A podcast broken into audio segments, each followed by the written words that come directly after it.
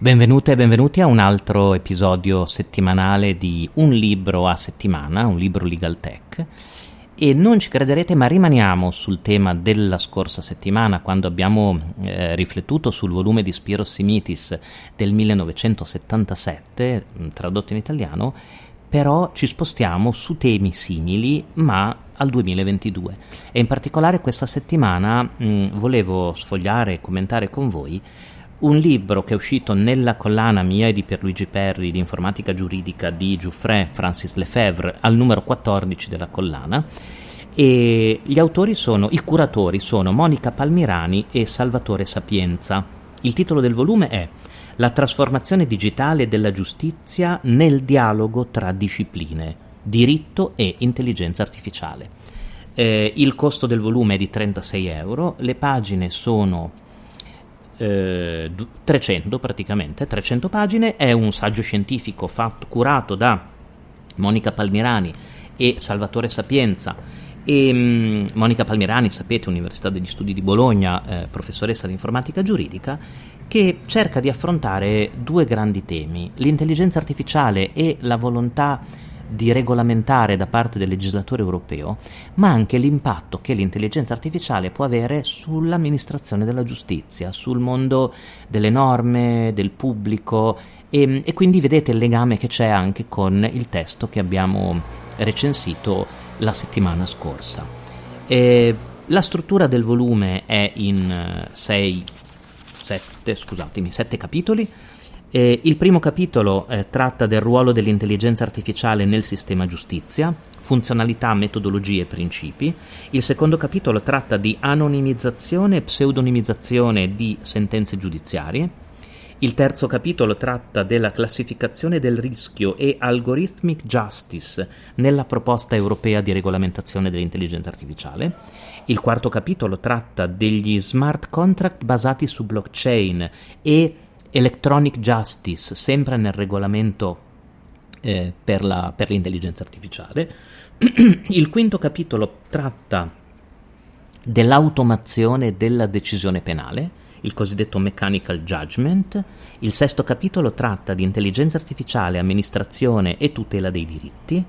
sia i profili sostanziali vedremo che i profili processuali, il settimo capitolo tratta dell'utilizzo degli strumenti di intelligenza artificiale nel contrasto alla criminalità organizzata di tipo mafioso. E vi leggo pa- alcuni passaggi della prefazione di Marta Cartabia che ha scritto alla fine del 2022, eh, quando questo libro era, era pronto, vi ho detto che questo è un volume molto molto recente, in pratica nella prefazione c'è scritto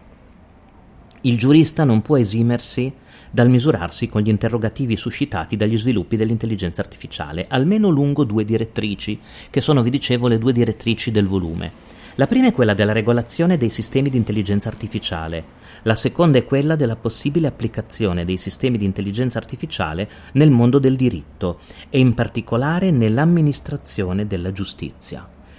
Eh, lungo la prima direttrice, scrive ehm, la professoressa Cartabia, il libro analizza e discute ampiamente la proposta di regolamento del Parlamento europeo e del Consiglio, meglio noto come Artificial Intelligence Act, il progetto più compiuto di regolazione del settore attualmente disponibile, basato sulla classificazione del rischio nei vari ambiti di applicazione. Lungo la seconda direttrice, varie parti del libro prefigurano possibili applicazioni dell'intelligenza artificiale al settore dell'amministrazione della giustizia e ne discutono potenzialità e limiti. Si esplorano le, possibili- si esplorano le possibilità di utilizzo dell'intelligenza artificiale nelle attività di anonimizzazione e pseudonimizzazione delle sentenze. Ci si interroga sul contributo che l'intelligenza artificiale può dare al contrasto alla criminalità organizzata da sempre basata sul coordinamento delle informazioni e ancora si esaminano i problemi specifici che può comportare l'ingresso dell'intelligenza artificiale nell'ambito della giustizia civile, amministrativa e penale, dove il dibattito è stato segnato da casi particolarmente controversi per l'esposizione dei diritti della persona a gravi compressioni, come insegna la vicenda americana sfociata nella sentenza Loomis vs. Wisconsin del 2016. Ora, mh, mm, questo libro è interessantissimo secondo me, per questo l'abbiamo pubblicato molto volentieri nella nostra collana, perché oltre a fornire un'introduzione molto rigorosa, mm, con tantissime note, riferimenti al processo in corso di regolamentazione dell'intelligenza artificiale, si concentra proprio sulla possibilità di applicazione dell'intelligenza artificiale, ma in maniera molto concreta, non teorica ma pratica, con un approccio pratico a interi settori dell'amministrazione della giustizia e in generale del trattamento delle informazioni nell'ambito pubblico, di qui il legame, vi dicevo, con il volume di Spiro Simitis che abbiamo recensito la settimana scorsa. Il primo capitolo, vi dicevo, è sul ruolo dell'intelligenza artificiale nel sistema giustizia.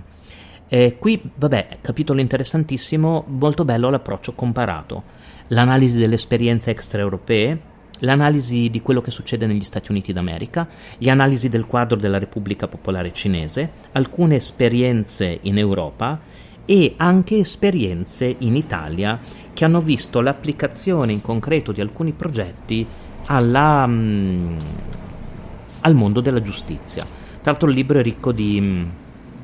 di es- tantissimi esempi, tantissimi dati, anche delle, um,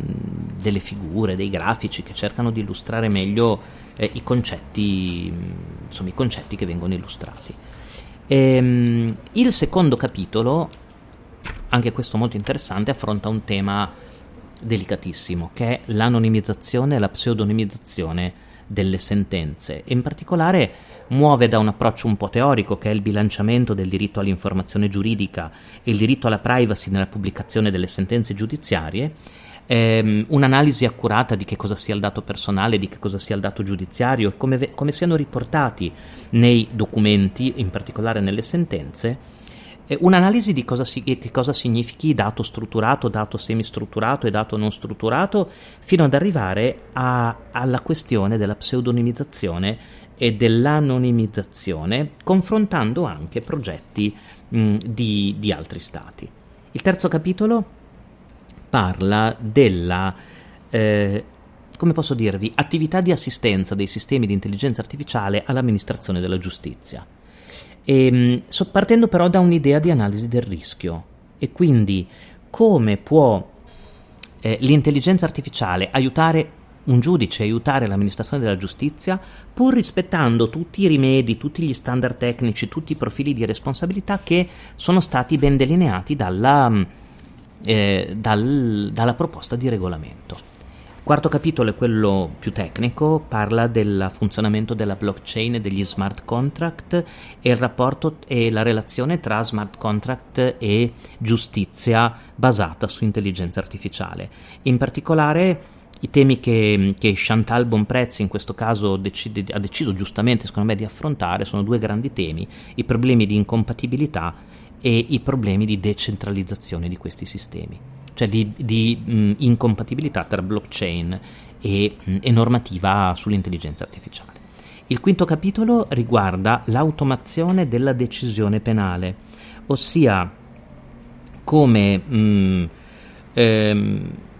come introdurre l'intelligenza artificiale in alcune fasi della decisione penale e come, pos- come, come potete immaginare eh, soprattutto in un'ottica predittiva e particolarmente interessante, e come le nuove tecnologie possono aiutare in questa fase a una migliore interpretazione e mh, mm, applicazione del diritto. E ovviamente nella parte finale del,